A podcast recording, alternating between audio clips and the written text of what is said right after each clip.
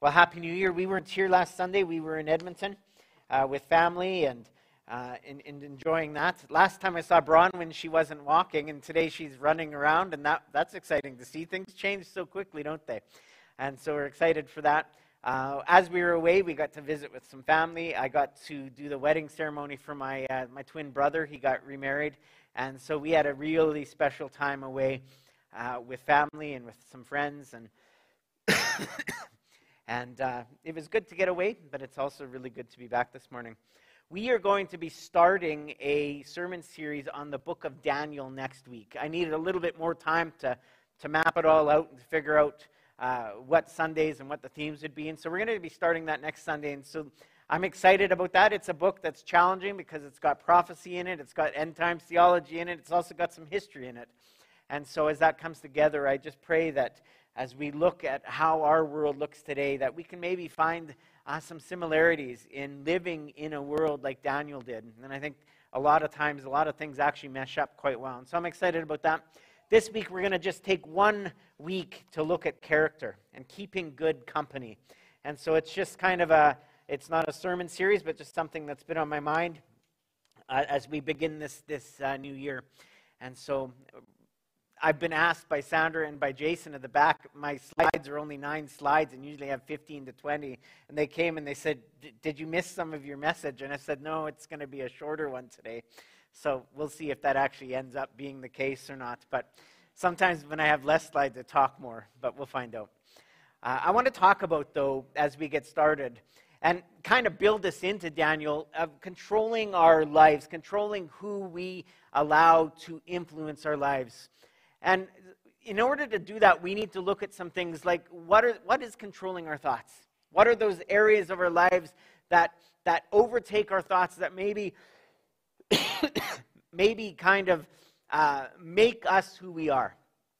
Those can be good things, those can be bad things that control our thoughts. But it's interesting and, and it's something that we need to look at individually and even corporately as a church because churches have have, have thought patterns as well as a corporate group as well. What controls our thoughts?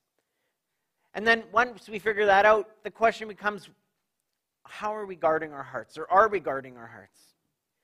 And we have to look sometimes at, at then how do we do that? And we keep good company. Who do we hang out with? Who do we allow to influence us?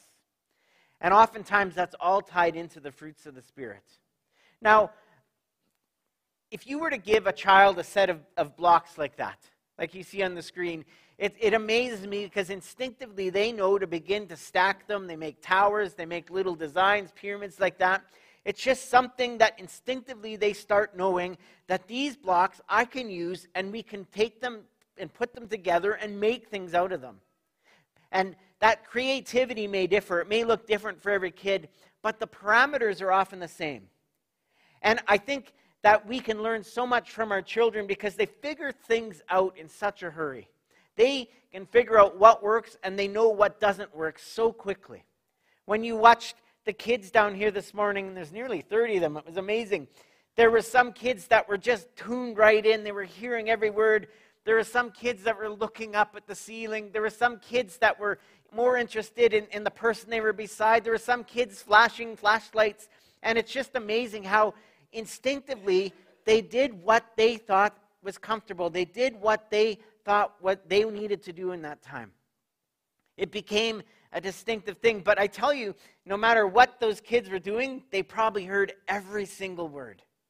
And so sometimes in our lives, we, we struggle with what that looks like. We struggle with, with, with seeing somebody who maybe is on a different part of their journey. Maybe they haven't uh, been uh, a believer in Jesus for 30 years, and, and they're still trying to figure things out. And the reality is, is that, that that journey is the same for all of us.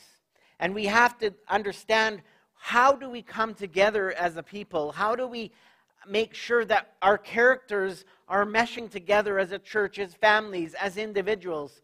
And it matters then who we hang out with. I saw this saying this week I'm a bad influence, but I'm a lot of fun. Now, we all can think of somebody in our lives where that just makes sense. Somebody that you would always get in trouble with, but boy, were they a lot of fun to hang out with. We all have those people, don't we? Stick your hand up if you know somebody like that. Stick your hand up if you are that person. A few hands I see, yeah. I was the person, I was the person that I never got into trouble. I rarely, rarely got into trouble. I never got in trouble at school. I, I got a detention once, and it was because it was a private school and it was really strict. And, and if you kept the lights on, you'd get demerits. And so I got a, a detention for that once. But I never got in trouble. But what I was, is I was the person that would go to my friends and I'd whisper, I wonder what would happen if you went and pulled that girl's hair. And they'd say, and I, I knew who to ask, right? And, and they'd say, yeah, That's a good question. I wonder what would happen if I went and pulled that girl's hair. And I'd sit at my desk and I'd watch as they walked over and they pulled that girl's hair, and then I'd find out what happened. They'd get in trouble. I didn't get in trouble. And so I look back at, at some of my years in junior high and, and early high school before I, I clearly matured a little bit. And I recognize that I kind of had bad character in that regard. I liked watching other people get into trouble because I was curious, but I didn't want to get in trouble myself. And it struck me that it, it matters what we allow into our hearts, doesn't it? And it means that we are all influencers in, in a way. That's, that's a popular word th- these days. Uh, social media influencer, things like that. People that, that think they have influence. But we all have influence in our lives. And what we do with that influence matters. There were times in school where I chose to use my influence to influence people to do things they shouldn't be doing. There were other times, though, where I used my influence to influence people to do the right thing, to follow after God. So we can try to be a good influence, and, and we should be, but at some point there's a great danger in giving in to bad influence. Now, I, am going to share, I mentioned that my brother got married this last, a week ago, a week and a half ago. And it was a second marriage for him. He doesn't mind me sharing this, I know. Um, but when his marriage broke up, one of the first things that he noticed happened is he stopped going to church. He stopped being in the Word. And he called me about a year ago and he said, I'm struggling so much. And we had this long conversation about things of life. We had this long conversation about maybe where his priorities are, maybe what was influencing his life.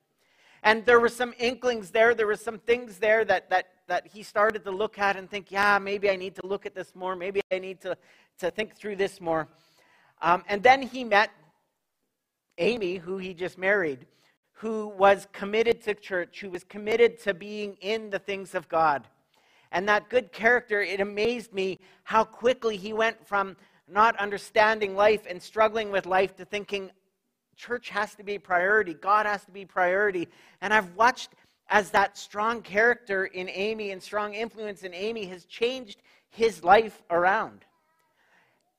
And if you think that you don't have that influence in someone in your life, whether it be a child, whether it be a parent, whether it be a, a, a friend, you're lying to yourself. We all have people that we influence. And we get to choose how and what kind of influence we're going to be. Am I going to be an influence that is, is drawing people to Christ, or am I going to be the influencer who draws people away from Christ? But it's amazing when we are surrounded by people who love the Lord, who, who care deeply about the things of His Word, how that moves us in that direction. And I love watching when God is at work in people's lives. I love watching when people take what they're hearing, what they're reading in the Word of God, and it, it grows in their heart and it begins to, to, to, to, to melt out into those around them. In Proverbs 1, verses 8 and 9, it says, Listen, my son, to your father's instructions, and do not forsake your mother's teachings. They are a garland to grace your head and a chain to adorn your neck. Now, as a pastor, I'm going to say a few things in the next few minutes that, that are, are bad for my job. Um, but good character, actually usually starts from home. There's not a lot that I can say up here that, that can change your character, that can uh, change your heart. There's a lot of good things I can say up here, don't get me wrong. But good character is often taught rather than inherited. Now, most of you come to church for a couple of hours a week. If you come to some of our Bible studies or youth groups, you're here for another couple of hours, three to four hours a week, give or take. And I wonder then how much more influence you have in your own family. How much more influence that as you are a dad or as you are a, a mom or a, or a, a spouse to an unbeliever, how much more influence you have than what we could possibly do here within these walls. Now, don't hear me wrong. I'm not, I'm not saying that church doesn't matter because it matters deeply. I'm not saying that what I believe and what I say and what I preach doesn't matter. It does. But our character is something that, that, that goes out from this building as well. Our good character that we teach our young children. And it's so fun watching them up here on Sunday. Eh, that character that's being built, they're going to remember those children's times. They're going to remember what they're learning downstairs, but they're going to remember what they see with mom and dad at home during the week as well. And so we teach our kids, we teach our loved ones, we teach our coworkers through our character. Now, if our character is lined up in the Word of God, and we're going to see this in Daniel in the next number of weeks as we go through the book of Daniel, who said, This is who I am, this is my character, this is what I believe, and this is how I am going to act, even in a foreign land, even in a land that that, that is, is saying, My God is not real. And Daniel had such great influence. His friends had such great influence. A major role in parenting is to instruct and to teach. And it's a team effort, isn't it? Mindy was part of that team effort today. The, the kids downstairs, their teachers are part of that effort today. Even those of you that don't have kids, when those kids come back upstairs after, uh, after Sunday school today, they're going to see how you're acting. They might even hear some of the things you're talking about. And all of those things are things that we're teaching our kids. Hebrews 12 11 says, No discipline seems pleasant at the time, but painful. Later on, however, it produces a harvest of righteousness and peace for those who have been trained by it. I've had moments in my life where I've had to be disciplined, and I hate it. I don't think any of us here like being told that we've done something wrong. I hated it as a kid. I hate it still today. And yet, there's something about it when the discipline is a godly discipline, when it's, it's, it's of somebody that you trust, it's a brother or sister in Christ who says, Hey, I, I see that you're struggling in this. I see that maybe you're sinning in this area. And I want you to know I've noticed it, and I'm praying with you, and I'm going to walk through this with you. And it doesn't seem pleasant in the moment, it's, it's painful in the moment. But I love it that we're in Hebrews that it produces a harvest of righteousness in our struggle, in our uncertainty, even in our pain and in our stubbornness, as we work through that, we can see that God is at work in our lives and in our hearts. Proverbs 1 10 to 16 uh, goes on. It says, My son, if sinful men entice you, do not give in to them.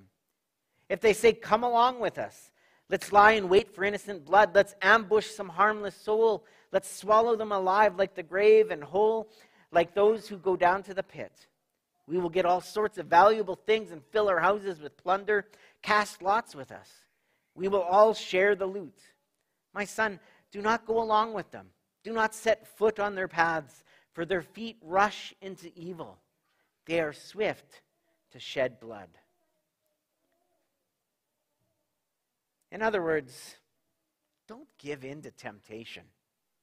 And you know what? There's so many temptations in our world right now. There's so many things going on and it's so easy to give into that.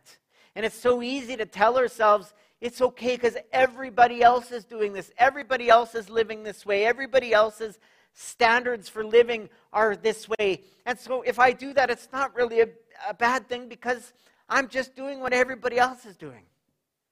And yet, in Proverbs chapter 1 and all through the Word of God, we are reminded that to be a follower of Christ means that we have a character that is set apart from this world. We live in this world, but our character needs to be different than everybody else around us. But there's temptation everywhere, like I said. And so we need to avoid temptation. And what a better way to, to, to, start living a different way than maybe in January of 2023? Of saying, I am going to take and, and remove some of the temptations out of my lives. And we do this by putting friends in place. I have people that I know will tell me when they see me falling, when they see me doing something that I shouldn't, and I love that and I appreciate that. I have people that I, I trust so much that when they do that and they come up to me, I know that I can trust them. There's other people in my life that where, where it's like, ah, I don't know. I don't know if we have that, that relationship built up. But there are people that when they come to me, it's almost an instant. I know that they're seeing something and I trust them. So we put friends in place, we put programs in place. That's a really bad choice of word there, programs in place. Nobody likes programs, but, but we, we, we, we train ourselves to avoid temptation. We're in the Word of God. There's something about opening up this book and even spending 10, 15 minutes, even five minutes if that's all you have on a day, and just reading what the Word of God says. And then saying, I am going to live out the principles. I'm going to live out how God has called me to live this year. 2 Timothy 2 7 says, For the Spirit of God gave, for, the, for the Spirit God gave us does not make us timid, but gives us power, love, and self discipline. The Spirit of God does not make us quiet, it doesn't make us timid, but rather it allows somebody like me who, and some of you don't believe this, but I literally was the, the, the, the, most introverted person in the world at one point in my life. To be up on a stage and telling you what the Word of God says, and to be saying it with hopefully a passion that you can pick up on. That will, my, my prayer is that you will as well want to be living for God. That Spirit of God, it gives us power, it gives us love, it gives us self discipline, it helps us to avoid all of those things in this world that want to pull us in. But all those things, all those, those temptations, they're so amazing, aren't they, sometimes? Our first church was in Ponoka, Alberta. And they had this, this uh, a new building with a gym that we, we were at, and our kids were fairly young when we were there. And Sam was, I don't know, two or three years old, maybe three or four years old. And there was a fire alarm. And for whatever reason, when they put this fire alarm in right beside the door, they didn't put it like up high for an adult. They put it right at his eye level. And every time we'd come in, he'd stop and he'd look at it and we'd say, Do not touch that. And then we'd like kind of shepherd him away and he'd go on to something else. He'd be running around. Um, every Sunday, he'd come in during the week to see his dad at work and he'd be, Don't touch that. One weekday, Sounder and I were in my office, we were talking, and the kids were kind of playing around. There was a gym there, and suddenly the fire alarm goes off. And it was Sam standing there with this shocked look on his face. And it needed the fire department to come because it breaks the little tab and it was wired to the fire department. So they called and we said, no, it's just this. And it's, there's no fire, just a kid pulled the alarm and we got it reset and everything. Well, a week later, we get to church and he stops and he just looks at it. And in my mind, it's like, please tell me you've learned your lesson. And he did walk away because he understood that there was consequences to the choices he made. There was going to be noise that, that would go off that he wouldn't like. There was going to be a dad that would go off that he wouldn't like. There was going to be a mom that would, would, would smack his hands and, and, and say, You can't do that. And he learned from that moment. It's amazing because um, two days ago, he, was, he spent Christmas with my sister in England, in Manchester, or Liverpool, rather.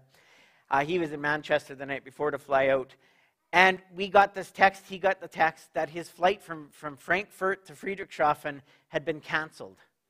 Like, so he could get to Frankfurt, and then he had no other options because there was no other flights going to where he needed, and he'd be late if he, if he didn't find another way there. And this kid who I remember that couldn't bounce, stop bouncing, couldn't stop running, couldn't stop stressing his parents out on a Sunday because he was running over everybody and going crazy. You'd never guess that about Sam now because he's pretty quiet and reserved now. But he was like that. He lands in Frankfurt and we stay up half the night in case he needs us or he needs our money more than anything.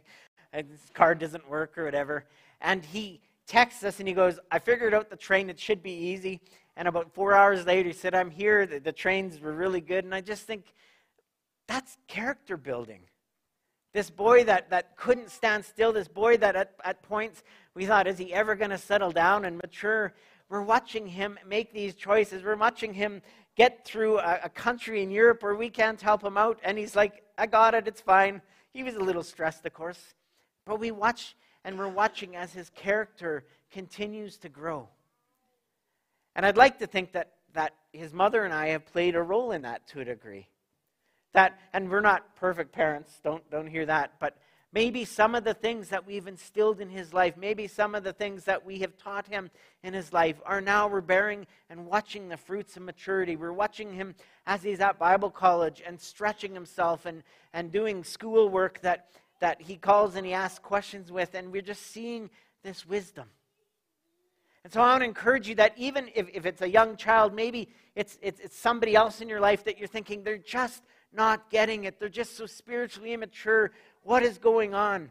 That if we stay true to the Word of God, if we are those people, those men and those women that, that lay out what the Word of God says, that we may someday see the fruit of that. We might not get to in every circumstance, but we may one day get to see the fruit of that. Proverbs 18 says, The name of the Lord is a fortified tower. The righteous run to it and are saved.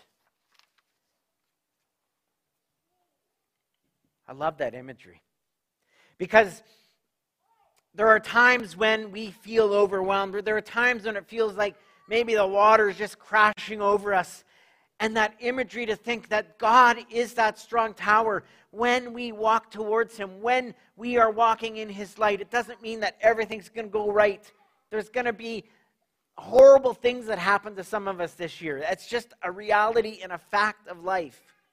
But when we're focused on His power and we're focused on, on being in Him, there is a safety to that. There's a safety I get that I realize that I know no matter what happens in my life, no matter what goes my way this year, that I have a place of safety. I have a place of protection that I get to stand in. And even when it seems overwhelming, even when it seems too much that I can't even figure out what my next moves are, I can stand firm in knowing that God does and that God will make a way. I need to remind myself of that so often. And it's because we struggle. It's because we want to do things on our own. It's because we want things to be just perfectly laid out for us. But it's also because we're sinners. It's also because the things that we value in life sometimes aren't in line with what God's values are, what the Bible says we should value. Proverbs 122 says, "How long will you who are simple love your simple ways? How long will mockers delight in mockery and fools hate knowledge. You know, in order to have good company, in order to be in the will of God, in order to be walking in His light, we need to actually change. We need to actually say, I am no longer going to live like this past person, this past Joshua. I need to be changing and I need to be taking steps towards that fortified tower, that safe place. And too many of us, we get going in that direction and then we have that backslide and we think, well, now I've screwed up. Now there's no sense continuing on. And I want to remind you that good character is built over time. You're going to sin this year. You're going to make mistakes. You're going to mess up. And when you get pushed back, continue to move forward towards Jesus. Verse 23 of Proverbs says, Repent at my rebuke, then I will pour out my thoughts to you. I will make known to you my teachings. Isn't that beautiful? As we repent, as we recognize that we're sinners, as we say, Lord, I can't do this on my own, suddenly When we give up control, suddenly our thoughts are not our thoughts anymore. Our worry, our doubt, our dread, our sin, suddenly in place of that begins to come this thoughts that are God's. Our minds begin to dwell on the Word of God. Our minds begin to dwell as we focus on our prayer to God. I will make known to you my teachings, the scripture says. We begin to understand. We begin to be able to say, I am going to continue to move towards that fortified tower. Knowing that I will not be perfect, knowing that I will make mistakes, but knowing that that is where I have been called to place my life, to place my trust. So, as we start into the second week of this year, we need to ask ourselves some questions. How long will you stick to your old ways? I know there's so many of us, myself included, that I look back and I think, why do I keep doing the same thing, getting the same results, and it never seems to change anything? Well, God says, How long are you going to keep doing this? How long are you going to keep living in the ways of this world, doing the things that this world invites you to do, recognizing that you really don't like doing it before you turn and you repent of those sins? How long will we stick to those old ways? How long will we delight in, in mockery and hate the knowledge of God? You might think, you know what, I don't delight in mockery. I don't hate the knowledge of God. But we all, every time we decide we're going to live contrary to what God says, we're essentially doing that. We're turning our backs and saying, I got this. I can do this on my own. Let me tell you, we live in a world right now that the mockery of God is going higher and higher and higher and higher every single day. We live in a world that even to say, I'm a believer, I'm a follower of Jesus Christ, people will mock you for it. It happens not just in Canada, it happens around the world. How long will we give in and say, This is no longer who I am? I'm God's child, and if people don't like it, that's okay. But I hope that they see me living out a godly life. I hope that they see me living in a way that is pleasing to God. And maybe, just maybe, without even saying any words, I can influence and impact how they view God. And that comes through repentance. Then I will share my thoughts. You will understand the teachings. Don't forget that. As we come to God, as we live our lives and say, I am going to be focused on you, we will have a greater understanding of Him. We will understand what He is asking of us. And that sounds so exciting to me. But remember, there are consequences to not listening to God. If my kids don't listen to me, there's consequences. If we don't listen to God, there is consequences. And the reasons why we are to listen, I put are important, but they're actually life and death. You see, when we listen to God, when we follow His words, when we give Him our lives, when we say, I am yours, we actually are finding life. We're finding salvation. We're finding a way forward out of this world that says, do anything but follow God. My prayer is that for each and every one of us, that our focus is on moving towards God this year. And understanding the Word of God comes through repentance, comes through obedience. And I want to encourage you to do that this year. Now, maybe you're sitting here today and, and, and you've never had a personal relationship with Jesus Christ. Maybe you're here and you're like, I don't know about this God that this weird guy up front is talking about. It just sounds like a, a foreign language. And, and, and the reality is, is it does to so many. But as God is in our lives, He makes Himself known. Scripture tells us that. And I want to encourage you if, if you're feeling that sense, if you're feeling that what in the world? There's got to be more than what's going on in this world today. And even if what I've said isn't making 100% uh, sense to you, talk to me. Come and see me. I'd love to open up the scripture. I'd love to share with you more of what it says. Maybe you're sitting next to somebody that's brought you a friend or something and, and, and you feel safe talking to them rather than coming up to me. Talk to them. They would love nothing more than saying, This is what was being said. This is what it means to follow after God. I think we're called as a church in North America to do better. And I think we've been called for decades to do better, not just in North America, but in this world.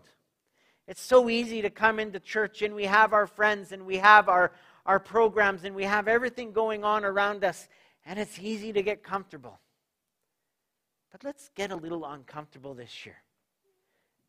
Maybe it means telling your friends about God. Maybe it means sharing um, things that are upcoming and saying, why don't you come hear about Jesus? Leaving that comfort zone a little bit. Let's be a church that is known for who we are and for who we follow. Let's pray. Heavenly Father, I thank you for your word. Father, I love you so much, and I, I, I, I Father, I, uh, there's so many things in my own life that I, I know I have to work through, and I know that are, are, are struggles. And, and, and Father, I, I want people to know that. That every single one of us are on this journey. Every single one of us have sin in our lives. Every single one of us are uncertain. But Father, you are here for us, whether you're the pastor or whether you're somebody that's walked in these doors for the very first time. Not a one of us gathered here have it together. We're on a journey. We are focused and we are wanting to be focused on that strong tower where you will then give us more knowledge, where you will show your grace. And Father, I know that you've done that for so many of us. I know that in sending your Son to die for us on the cross, that, that was the ultimate sacrifice. But Father, we live in a world that mocks that. And it's so easy when we're being mocked to say, I'll just be quiet. I'll just give in to what's going on around me. Father, I pray that we would be different. I pray that, Father, we would be so in tune with who you are and what you want of us that, Father, the mocking won't bother us. We'll continue to be that light in this world. Father, we pray for those that are mocking your word. They're everywhere. But sometimes they're mocking because they don't know. Sometimes they're mocking because they're fearful. And sometimes they're even mocking because they've been hurt by Christians. Father, I pray that we would be a place that would build those people up, that would offer a place of refuge, that we would not come across as saying, We're perfect, we have it all together, we're a mess, and yet you use us. And I pray that we would continue to be just a little bit less of a mess this year. And that you would continue to use us just a little bit more this year. Every day, every step we take as families and as a church. So Father, I ask you these things in your heavenly name. Amen.